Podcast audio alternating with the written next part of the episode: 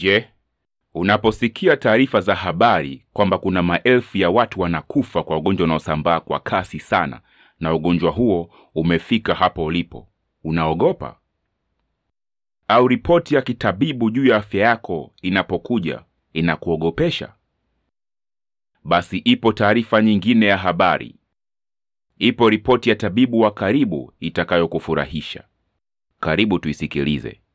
Biblia inasema usiogope.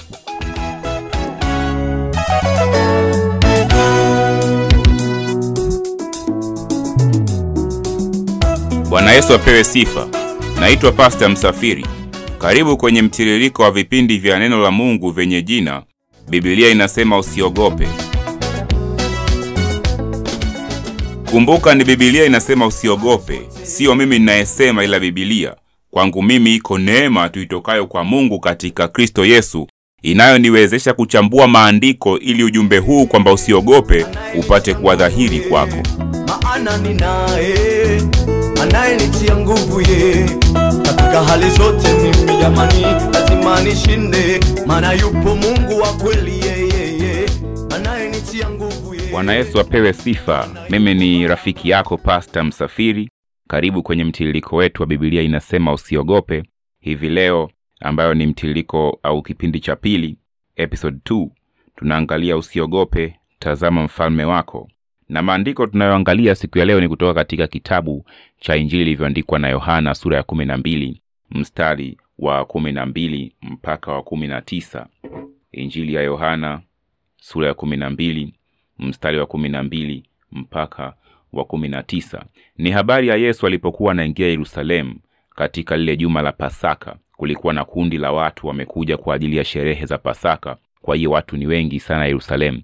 Kama unafahamu maandiko, walikuwa wameambiwa na Mungu wahudhurie walau mara moja kwa mwaka Yerusalemu, hekaluni, wajidhurishe kwa Bwana kwa ajili ya kumwabudu, na wengi walikuwa wanaenda kutoka sehemu mbalimbali katika dunia iliyokuwa iko civilized kwa wakati ule, wakienda Yerusalemu kwa ajili ya kukusanyika mbele za Bwana. Watu walikuwa wanatoka Ethiopia, wengine wanatoka Itali, wengine wanatoka sehemu mbalimbali za Uarabuni na maeneo kama hayo, ambao wana imani katika Mungu Yehova, wanaenda pale Yerusalemu kwenye hekalu kumwabudu. Kwa hiyo watu walikuwa ni wengi sana, na hii ilitokea katika hii habari tunayosoma kwenye Yohana sura ya kumi na mbili ni pale baada ya Yesu kukaa Bethania na alimfufua Lazaro katika wafu, na mm, akaja pale Mariamu akampaka mafuta, na Yesu mwenyewe anasema amewekwa tayari kwa maziko yake kwa wale marhamu waliokuwa wamepakwa.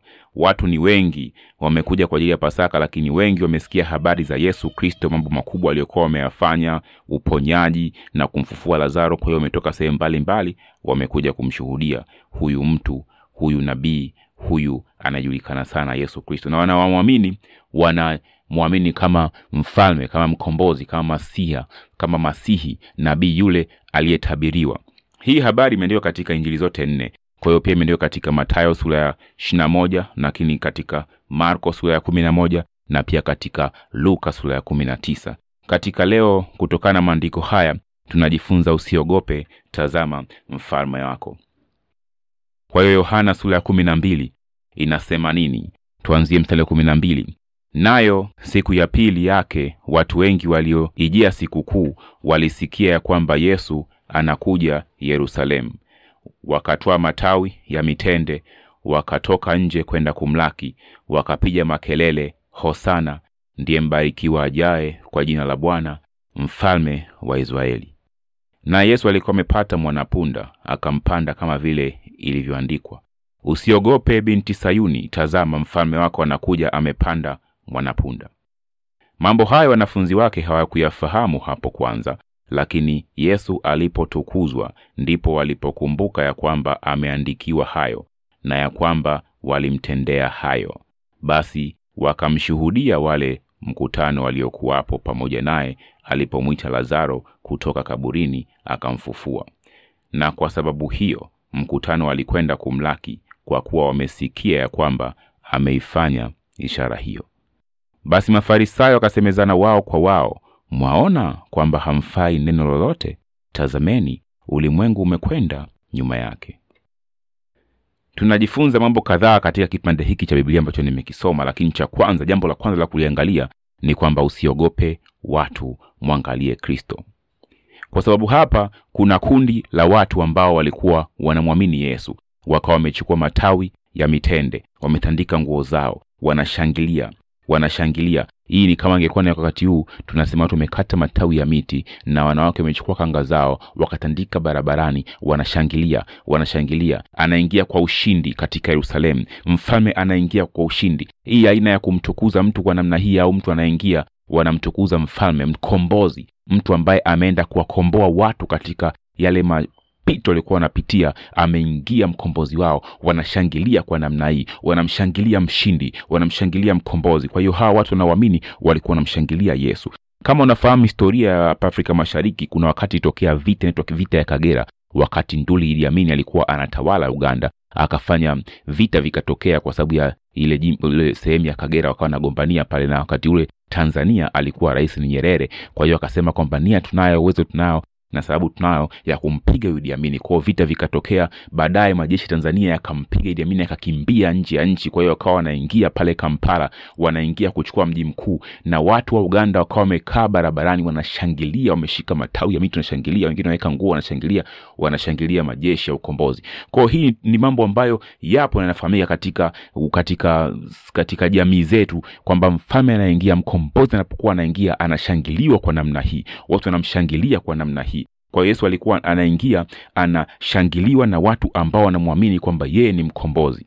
Ndio maana nakwambia usiogope watu, mwangalie Kristo. Sasa watu walikuwa wanashangilia katika Mathayo 21 utaona imeandikwaje mstari wa kumi, hata alipoingia Yerusalemu mji wote ukataharuki, watu wakisema ni nani huyu? Makutano wakasema huyu ni yule nabii Yesu wa Nazareti ya Galilaya. Sasa kuna watu waliokuwa wanamwamini kwamba Yesu ni nabii yule, na, yule nabii maanake yule ayetabiriwa kwamba atakuja nabii mkubwa toka wakati wa Musa alikuwa katika, katika Torati kwamba anakuja nabii, anakuja mkombozi, anakuja Masihi. Kwa wanavyosema yule nabii, wanamaanisha neno hilo kwamba huyu ni yule aliyetabiriwa kwamba anakuja, huyu ni yule Masihi, huyu ni yule mfalme Eh, yule shina chipuko la shina katika katika Daudi ndio huyu anakuja. Kwa hiyo wapo wanaoamini, lakini kuna wengine ambao hawakuamini na moja ya kisingizio chao kwa nini hawaamini ilikuwa ni kwamba hakuna jema lolote linaweza kutokea Nazareti, kwa sababu huyu Yesu alikuwa anafahamika kama Yesu wa Nazareti, yaani ametokea Nazareti ambayo Galilaya.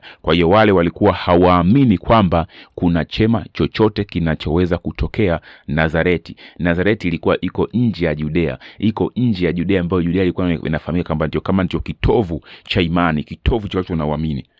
Sasa huyu Yesu Kristo wa Nazareti anatokea nje ya Judea, anatokea nje ya kile kitovu cha imani. Kwa hiyo watu hawaamini kama ana, inaweza ikatokea jambo lote zuri au chochote chema kuhusiana na imani hii kutoka huko Nazareti. Kwa sababu hii basi wakawa wanampinga Yesu au hawamwamini Yesu lakini hawa wanaomwamini hawakuangalia kisingizio kama hiki. Na hayo anayapata wapi? Ukisoma katika Yohana sura ya kwanza mstari wa 46 pale Filipo alivyomwona Nathanaeli akaenda kumwambia kwamba tumemwona yeye aliandikiwa na Musa katika Torati na manabii, Yesu mwana wa Yusufu, mtu wa Nazareti. Huyu Nathanaeli akamwambia, laweza neno jema lolote kutoka Nazareti?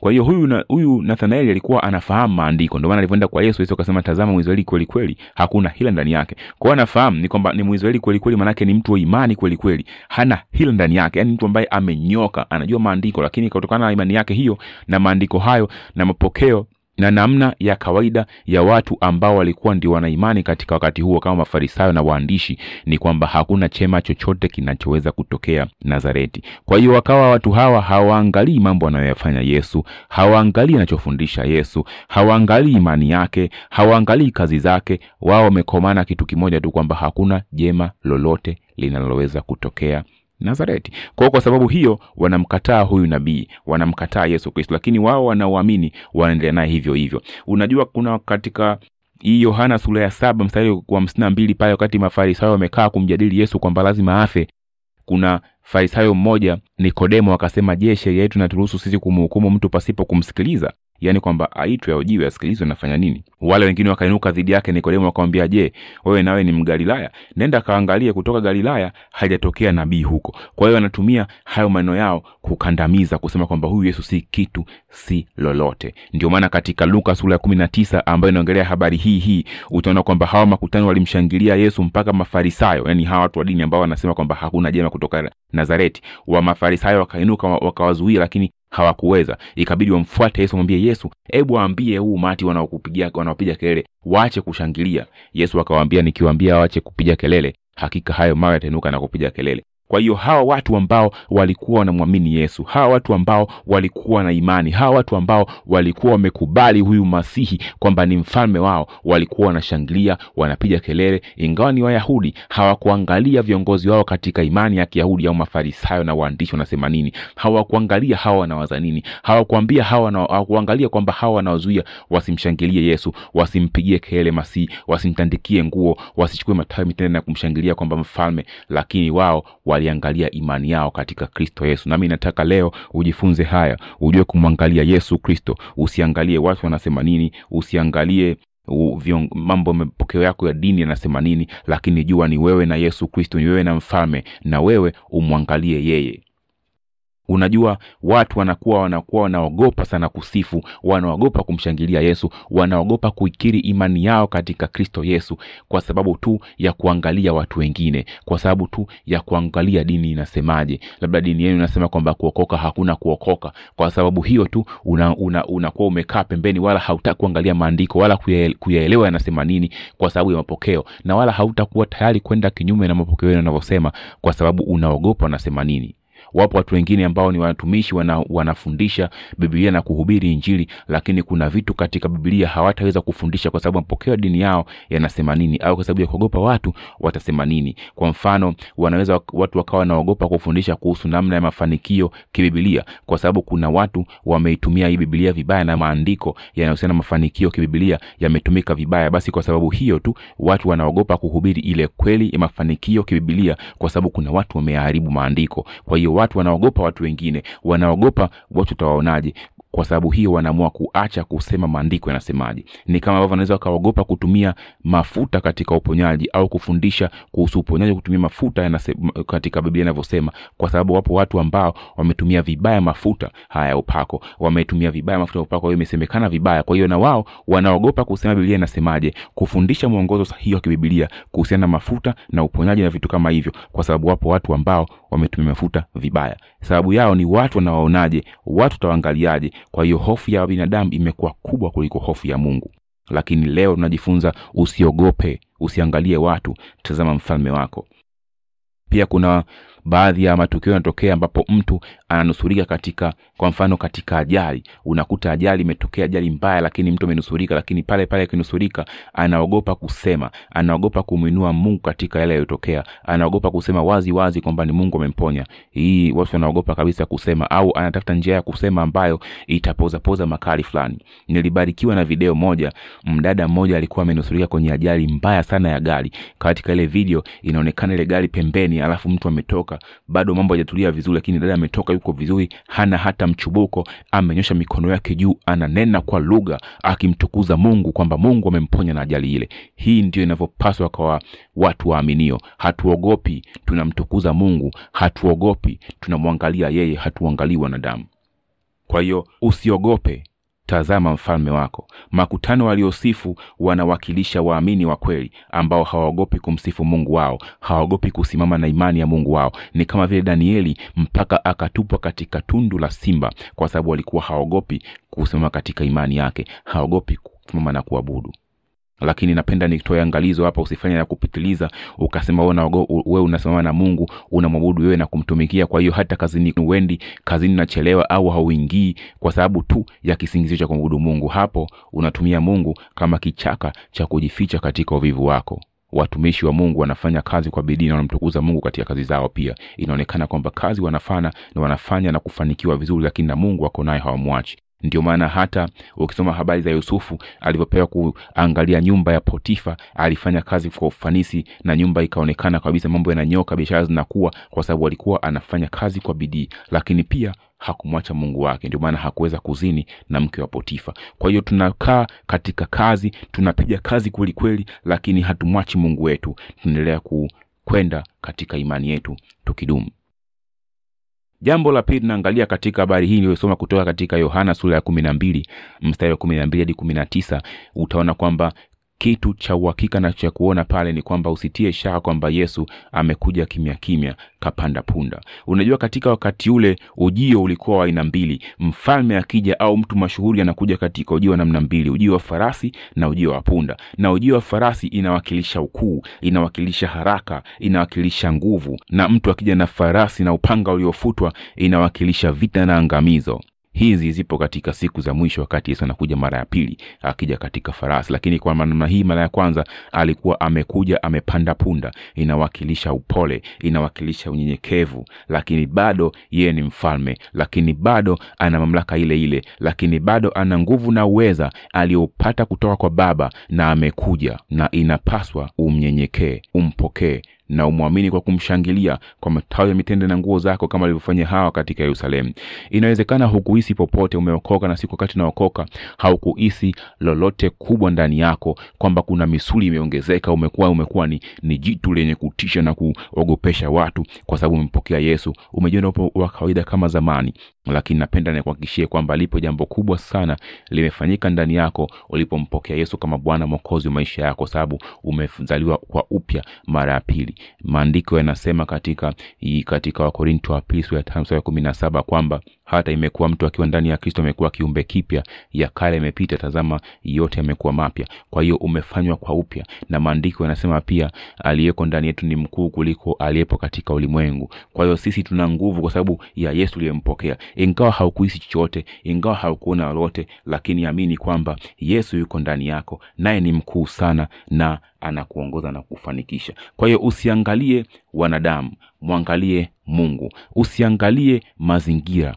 mwangalie yesu. Ukiona bado mazingira yanakutisha sana ujue hujamjua mungu vizuri. Inakupasa usome bibilia zaidi uchambue maandiko na kufahamu zaidi. Ufanye maombi ili mungu ajidhihirishe kwako zaidi naye utajua kwamba huyu uliye naye huyu masihi aliye ndani yako huyu yesu kristu mwokozi ni mkuu sana kuliko ulimwengu ni mkuu sana kuliko aliyeko katika ulimwengu na wala hakuna lolote linapasa likutisha la kugopesha lakini utadumu katika imani na kupiga hatua unajua navyosema usiangalie mazingira mwangalie mungu unaweza usielewe. Lakini napenda nikwambie kwamba mazingira sio yanayoamua maisha yako lakini ile imani yako ndani yako. Mazingira ni haya haya kila mtu anayapitia haya haya lakini wanaoshinda ni wale ambao wana imani kubwa ndani yao.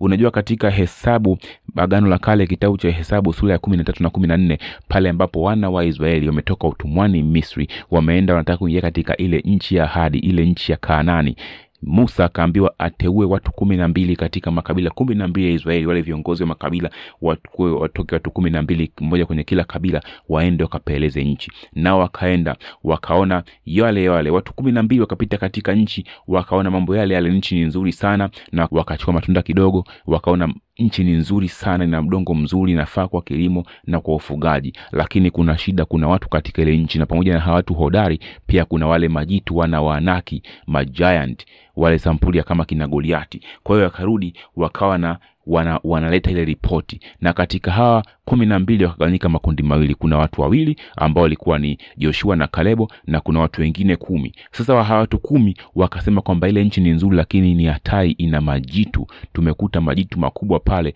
nasi tukajiona kama mapanzi machoni mwao na wao ndivyo walivyotuona. Na kwa sababu hiyo hawa watu kumi wakashawishi umati wote kwamba haifai sisi kuingia katika hii nchi ya ahadi ambayo mungu ametupa ambayo mungu ameahidi baba zetu kwamba atatupa kama urithi. Lakini turudi zetu twende katika misri katika nchi ya utumwa tukakae katika utumwa tena lakini tusiingie katika hii nchi ya ahadi. Tusiingie kuchukua ahadi ambayo mungu ametupatia. Kwa hiyo hawa watu wakawa wameingia hofu ndani yao wakawa waliogopa kwa sababu ya kuangalia yale mazingira. Na mazingira walioangalia sio uzuri wa mazingira ila ubaya wa mazingira. Kwamba kuna majitu kuna majitu makubwa majanti yayatumaliza na wale wakasema tumejiona kama panzi machoni kwa hawa watu kwa hiyo katika mazingira hayo hayo kuna watu wawili Yoshua na Kalebu wakasema tumeenda katika ile nchi nzuri sana inafaa, na tumeona kuna majanti pale, lakini hawa si kitu, kwa sababu Mungu ametupa nchi hii kwa urithi kwetu. Basi twende tukaichukue mara, kwa sababu itakuwa yetu. Mungu ameshaweka katika mikono yetu, na hawa majanti sio kitu, hawa ni chakula tu kwetu. Kwa hiyo hawa watu wawili wakawa na mtazamo tofauti, na chanzo cha kuwa na mtazamo tofauti ni kwamba wao wana imani katika Mungu ambaye amewapa ahadi ya hii nchi, ambaye amewatoa Misri kwa mkono ulionyooshwa na mkono hodari, anawaingiza katika hii nchi ya ahadi. Kwa hiyo wakasema, kwa sababu ni Mungu aliyetupa, twende tutaichukua, kwa sababu wanafahamu Mungu ahadi zake ni za kweli, na wanaamini kwamba wao wanaenda sio kwa sababu ya uwezo wao, lakini kwa sababu ya uwezo wa Mungu ambaye ametangulia mbele yao. Wakawa na imani, wakaa katika imani kwamba waende wakaichukue hii nchi, na hawa watu wawili wakasema hawa majitu si kitu, ni chakula tu kwetu. Kwa hiyo utashangaa wale watu kumi wakajiona kama panzi mbele ya hawa majitu, na panzi ni chakula, unajua sehemu nyingine. Kwa hiyo hawa watu kumi wakajiona wao ni chakula mbele ya hawa majitu, lakini hawa watu wawili wakaona hawa majitu, wakasema hawa majitu ni chakula kwetu. Kwa hiyo watu wanaona kitu kile kile, lakini wamegawanyika katika mtazamo na namna ya kuenenda. Inamaanisha kitu gani? Mazingira ni yale yale, lakini tunagawanyika katika mtazamo na kuenenda. Watu wenye imani hatutabiliwi maisha yetu kutokana na mazingira, lakini kutokana na Mungu alivyosema. Mazingira yapo ndiyo, si kitu, lakini tunapita hapo hapo. Tunaiona bahari ya Shamu kwamba haipitiki, lakini sisi tunafahamu kwamba tunapasua hapo hapo, tunapita, kwa sababu tunaipasua sio sisi, ni Mungu wetu ambaye anatangulia mbele yetu. Tunaona hapa kuna majanti, lakini unajua majanti ni chakula kwetu, tunapasua hapo hapo, tunapita, kwa sababu ni Mungu wetu ambaye ametupa hizi ahadi, na lazima tuzifikirie, tuzifikie, tukazichukue, kwa sababu tunafahamu aliyeko ndani yetu, mfalme wetu Yesu Kristo ameushinda ulimwengu na katika maandiko tuliyosoma hapa, Yesu ametoka kumfufua Lazaro katika wafu, ameponya wagonjwa wengi sana, amefanya ishara kubwa sana, na sasa yuko ndani yako. Usiogope, usiogope, maana yeye ameushinda ulimwengu, na yeye Yesu Kristo ndiye Jehova Rafa. Kwa hiyo hata kama una pita katika magonjwa yanakusonga na kusumbua, fahamu ya kwamba yeye ni Jehova Rafa, Bwana akuponyaye. Kwa hiyo usiogope, usiangalie mazingira, mwangalie Yesu Kristo. Usiangalie ugonjwa wako, mwangalie Yesu Kristo. Yeye ni tabibu wa karibu na anaweza kuponya, maana anafanya makubwa sana, na ugonjwa unaopitia si kitu kwake. Yohana sura ya kumi na sita mstari wa thelathini na tatu inasema nini? Hayo nimewaambieni mpate kuwa na imani ndani, mpate kuwa na amani ndani yangu. Ulimwenguni mnayo dhiki, lakini jipeni moyo, mimi nimeushinda ulimwengu. Yohana ya kwanza tano nne inasema kwa maana kila kitu kilichozaliwa na Mungu huushinda ulimwengu, na huku ndiko kushinda kuushindako ulimwengu, hiyo imani yetu. Kwa kushinda kwetu kunatokana na imani yetu, imani yetu katika Kristo Yesu, na imani yetu katika ahadi ambazo Kristo Yesu ameziachilia kwetu, imani yetu katika ahadi ambazo maandiko, yani Biblia inasema kuhusu sisi, inatuambia sisi, na Biblia inasema usiogope. Yohana wa kwanza tano tano inasemaje? Mwenye kuushinda ulimwengu ni nani isipokuwa ni yeye aaminie kwamba Yesu Kristo ni mwana wa Mungu. Kwa hiyo kama umeokoka Kristo yuko ndani yako, unaamini kwamba Yesu ni mwana wa Mungu, usiogope, maana wewe unaye Jehova Rafa ndani yako, Bwana akuponyaye. Wasiojua maandiko huo wanasema eti uponyaji ni ishara ili watu wapate kuamini. Hapana, hakuna ishara kama hiyo ili watu wapate kuamini. Hakuna kitu kama hicho. Mungu hafanyi kampeni ili umchague yeye, wala Mungu hakuongi wala kukupa rushwa ya uponyaji ili umkubali Yesu kama Bwana Mwokozi maisha yako. Hakuna kitu kama hicho, lakini uponyaji ni chakula cha watoto wake. Kwa hiyo ni vipi tunaanza kwanza kuamini na kuokoka, alafu tunapokea uponyaji, chakula cha watoto wa Mungu katika jina la Yesu. Kutoka sura ya kumi na tano inasemaje? Mstari wa ishirini na sita unasema akawaambia kwamba utaisikiza kwa bidii sauti ya Bwana Mungu wako na kufanya yaliyoelekea mbele zake na kutega masikio usikie maagizo yake na kuzishika amri zake. Mimi sitatia juu yako maradhi yoyote niliyowatia wa Misri, kwa kuwa mimi ndimi Bwana nikuponyaye kwa unaona kitu gani kimeongelewa hapa? Kwanza unaisikiza kwa bidii sauti ya mungu. Alafu unafanya iliyoelekea mbele zake na kutega masikio usikize maagizo yake na kuzishika amri zake. Yaani kwa kifupi hayo niliyoyataja hayo ni imani. Kwa hiyo kwanza unamwamini mungu unamwamini kwa maandiko yake unamwamini katika ahadi zake. Alafu ukishaamini ndio natokea aliyofuata ambayo ni yapi? Mimi sitatia juu yako maradhi yoyote niliyowatia wa misri kwa kuwa mimi ndimi bwana nikuponyaye kwa hiyo kwa maana nyingine maradhi yote ambayo wanapata wasioamini hayatakuwa juu yako kwa sababu yeye bwana ni bwana akuponyaye jehova rafa marko sura ya sita mstari wa tano na wa sita wanaongelea kuhusu yesu alivyokuwa amekwenda nazareti kule aliko alipokulia alipolelewa yesu mnazareti. Kwa alikuwa amekwenda kule kuhubiri na inasema kwamba nabii akubariki kwao. Yeye mwenyewe alivyokwenda kule alishangaa kwa sababu watu hawamwamini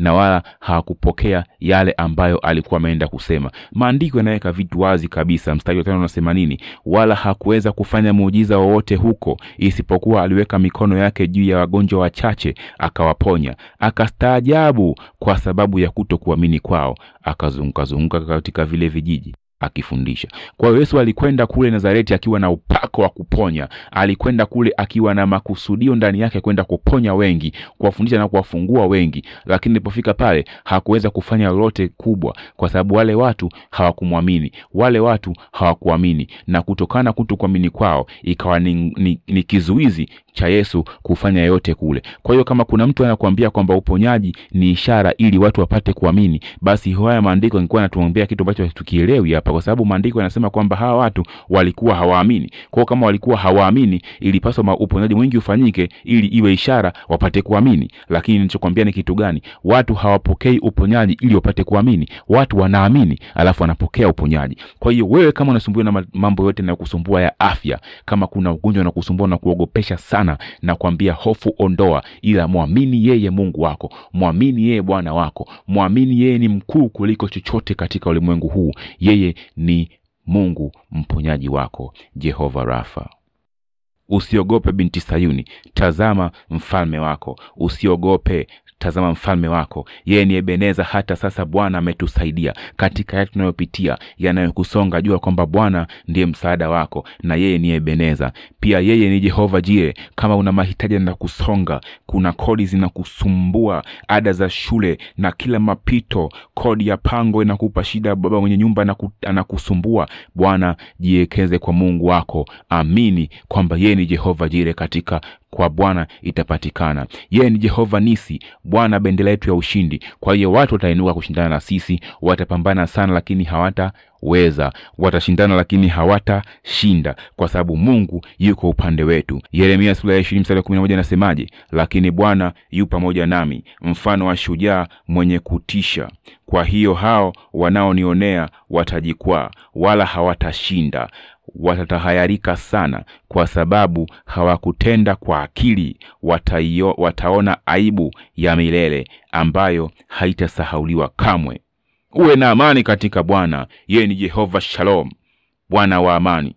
Yeye mwenyewe anasema amani iwe kwenu amani ni wapayo mimi sio kama ulimwengu utoavyo. Jitulize katika bwana uwe na amani katika yeye jambo la tatu la kuangalia ambao ni la mwisho hapa usiogope hukumu ya wasio haki kwa sababu mambo mabaya yanatokea kwa wasio haki lakini yanayotokea kwa watu wengine yasikuogopeshe wewe. Yanayotokea kwa watu wengine sio lazima yatokee kwako kwa sababu iko tofauti kubwa kati ya wanaoamini na wasioamini. Unajua yapo mambo mabaya sana yametokea katika wakati huu duniani kutokana na ugonjwa huu wa covid 19 na yatakuja mabaya zaidi kwa sababu ufunuo wa yohana unaongelea mambo mabaya zaidi yanakuja kutokea.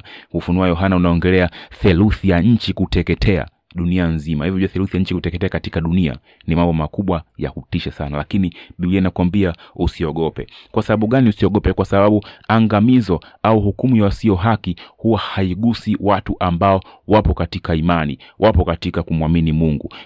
Ukikumbuka wakati ule nuhu ana ponywa na mungu kuingia katika safina. Mungu alikasirika akasema anashusha hukumu katika dunia yote na sio tu wanadamu hata wanyama na chochote kitambacho juu ya nchi na akaleta gharika kuu. Lakini nuhu akapata kibali kwa mungu. Kwa hiyo mungu akamponya nuhu na nyumba yake. Ndio mungu anavyofanya hivyo. Watu wake anawaponya. Hata likija baa likija angamizo watu wa mungu huwa wanaponywa maonyo juu ya ujio wa mfalme na jeshi lake huwa yanahusu vita angamizo na hukumu. Na hapa yesu anaingia huyu ni mfalme anakuja Kwa ndio maana anasema usiogope kwa sababu we unayeamini usiogope mtazame mfalme, mfalme wako. Lakini wale ambao hawaamini ole wao wanaomkataa. Kwa maana saa ya angamizo inakuja. Ndio maana katika luka sura ya kumi na tisa mstari ule wa arobaini na mbili akasema laiti ungalijua hata wewe siku hii ya kupasayo amani lakini sasa yamefichwa machoni pako. Kwa hiyo yapo ya kupasayo kupata amani. Mojawapo ni kumpokea huyu mfalme bwana wa amani jehova shalom lakini kwa wale ambao wameshindwa kuyaona ambao wameshindwa kung'amua ambao imani yao haipo katika yesu ambao wamemkataa ole wao. Lakini kwa hiyo unayeamini usiogope kwa sababu utaratibu wa mungu ni kuwalinda watu wake. Kabla ya angamizo mungu huwa anawapiga watu wake alama anaweka chapa ili kuwanusuru na yale ambayo enda kutokea wa, wakati wa pasaka passover kwenye agano la kale kutoka sura ya kumi na mbili wakati mungu amewaambia watu wake wachinje kondoo na kupaka damu ya kondoo katika miimo ya vizingiti na kizingiti cha juu katika, katika malango yao alisema hili itakuwa ni ishara. Katika mstari wa kumi na mbili kutoka kumi na mbili inasemaje? Maana nitapita kati kati ya nchi ya misri usiku huo nami nitawapiga wazaliwa wa kwanza wote katika nchi ya misri wa mwanadamu na wa mnyama. Nami nitafanya hukumu juu ya miungu yote ya misri. Mimi ndimi bwana. Verse 13 nasemaje ile damu itakuwa ishara kwenu katika zile nyumba mtakazokuwamo. Nami nitakapoiona ile damu nitapita juu yenu lisiwapate pigo lolote likawaharibu nitakapoipiga nchi ya misri. Kwa hiyo mungu ameshasema kuna pigo linakuja lakini ameweka ile ishara kwamba kwa ishara hiyo watu wa mungu watafahamika watajulikana. Ili pigo likipita lisiwapige na katika ile mapigo kama kumi ambayo walipigwa watu wa misri ukifuatilia utaona alikuwa anatokea na anapiga katika watu wa misri. Lakini kule gosheni wanapokaa waisraeli ilikuwa hawapati shida yoyote kwa sababu wale ni watu wa mungu. Kwa pigo linapopiga katika nchi mharibu anapopita na kuteketeza jua ya kwamba watu wa mungu wanakuwa wanaponywa katika angamizo hilo. Ndio maana nakwambia usiogope yanayowapata wasio haki. Usiogope hukumu ya wasio haki maana wewe haitakugusa dum katika imani. Biblia inasema usiogope. Na pia ukisoma katika ezekiel sura ya tisa mstari wa kwanza mpaka wa sita utaona habari kama hii. Wakati mungu amekasirikia yerusalemu kwa sababu ya dhambi zao na amesema anapiga hiyo watu walioko yerusalemu anawaangamiza. Lakini watu wake watu ambao wanahuzunika moyo wanapata shida na madhambi yanayoendelea ambao wanasononeka moyo na kuugua wakiomba toba kwa ajili ya yerusalemu mungu aliwarehemu na- unavyosoma maandiko kama haya naona yasikiliza yaandike mahali na wewe baadaye ukipata muda wapitia uangalie ujue ya kwamba ninachozungumza ni sahihi au si sahihi. Usichukulie mimi sio bibilia lakini Biblia ndio inayosema haya ninayokwambia nataka na wewe ukae utafakari ya Biblia upate kujifunza. Katika ezekiel sura ya tisa nitasoma kuanzia mstari wa nne mpaka wa sita upate kujua anachokisema bwana akamwambia pita kati ya mji kati ya yerusalemu ukatie alama katika vipaji vya nyuso vya watu wanaougua na kulia kwa sababu ya machukizo yote yanayofanyika kati yake. Na hiyo na hao wengine aliwaambia nami nalisikia. Piteni kati ya mji nyuma yake yaani nyuma yake huyo wa kwanza ambaye alipita kwenda kuweka alama piteni kati ya mji nyuma yake mkapige jicho lenu lisiache wala msione huruma. Waueni kabisa mzee na kijana na msichana na watoto wachanga na wanawake lakini msimkaribie mtu yeyote mwenye hiyo alama tena anzeni katika patakatifu pangu. Basi wakaanza kwa wazee waliokuwa mbele ya nyumba. Kwa hiyo hapa agizo limetoka wakaangamize lakini wasimguse hata mtu mmoja ambayo ana ile alama katika paji la uso ambayo ni alama mungu ameweka kwa watu, wake wanaogua moyo kwa ajili ya yale machukizo yanayofanyika pale yerusalemu na hata siku za mwisho yaani hizi tulizopo utaratibu ndio huo huo. Ufunuo wa yohana sura ya saba inasema nini? Mstari wa kwanza baada ya hayo nikaona malaika wanne wamesimama katika pembe nne za nchi wakizuia pepo nne za nchi. Upepo usivume juu ya nchi wala juu ya bahari wala juu ya mti wowote. Nikaona malaika mwingine akipanda kutoka mawio ya jua mwenye muhuri ya mungu aliye hai akawapigia kelele kwa sauti kuu wale malaika wanne waliopewa kuidhuru nchi na bahari akisema msiidhuru nchi wala bahari wala miti hata tutakapokwisha kuwatia muhuri watumwa wa mungu wetu juu ya vipaji vya nyuso zao. Kwao unaona kitu gani hapa? Kabla ya kuharibiwa kabla ya hukumu kupita kabla ya angamizo kutokea watu wa mungu wanawekwa alama ili kwamba lile angamizo linapokuja wao wapate kunusuriwa ndio maana kuambia wewe usiogope hukumu ya wasio haki.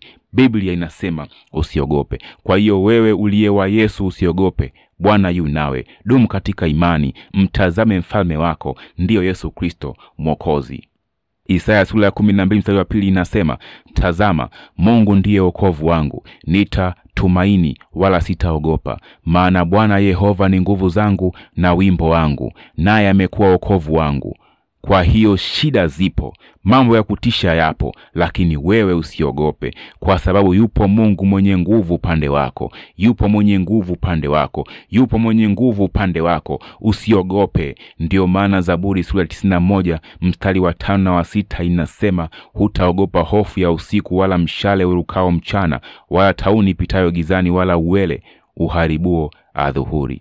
Kwa hiyo usiogope. Mtazame mfalme wako mungu wako. Jina la bwana libarikiwe. Amina hata iwete mimi nitashinda hata iwete mimi nitashinda oh. Nitashinda. barikiwa wewe ambaye umesikiliza somo hili. Kama bado hujaokoka na unataka kuokoka sasa yaani kumpokea yesu kama bwana na mwokozi wa maisha yako basi sali sala hii. Sema baba katika jina la yesu kristo wa nazareti nakuja kwako na ninatubu dhambi zangu zote nilizozifanya. Ninakataa kutawaliwa na shetani na kuanzia sasa nafungua moyo wangu na kukaribisha yesu ndani ya moyo wangu. Uwe bwana na mwokozi wa maisha yangu tawala moyo wangu mwili wangu na nafsi yangu. Naomba ufute jina langu katika kitabu cha hukumu na uliandike katika kitabu cha uzima wa milele. Asante bwana yesu kwa kuniokoa. Kuanzia leo mimi nimeokoka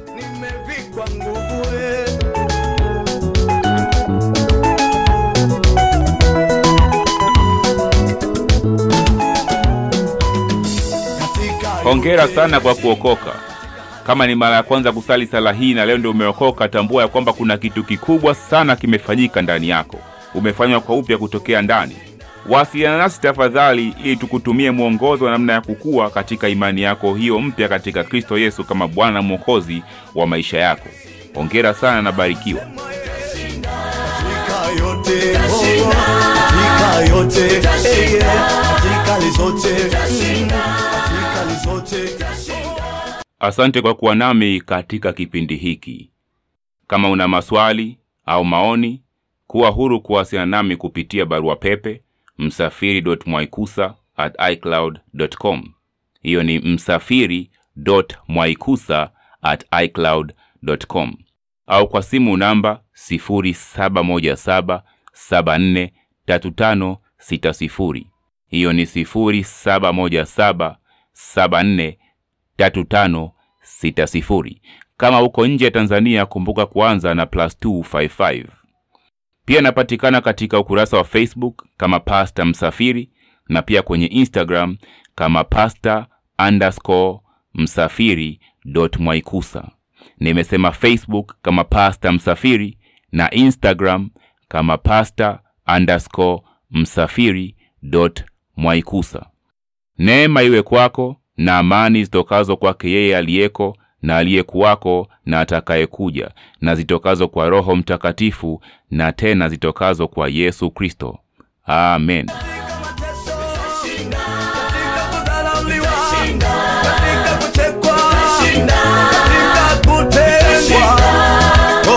Nitashinda, nitashinda.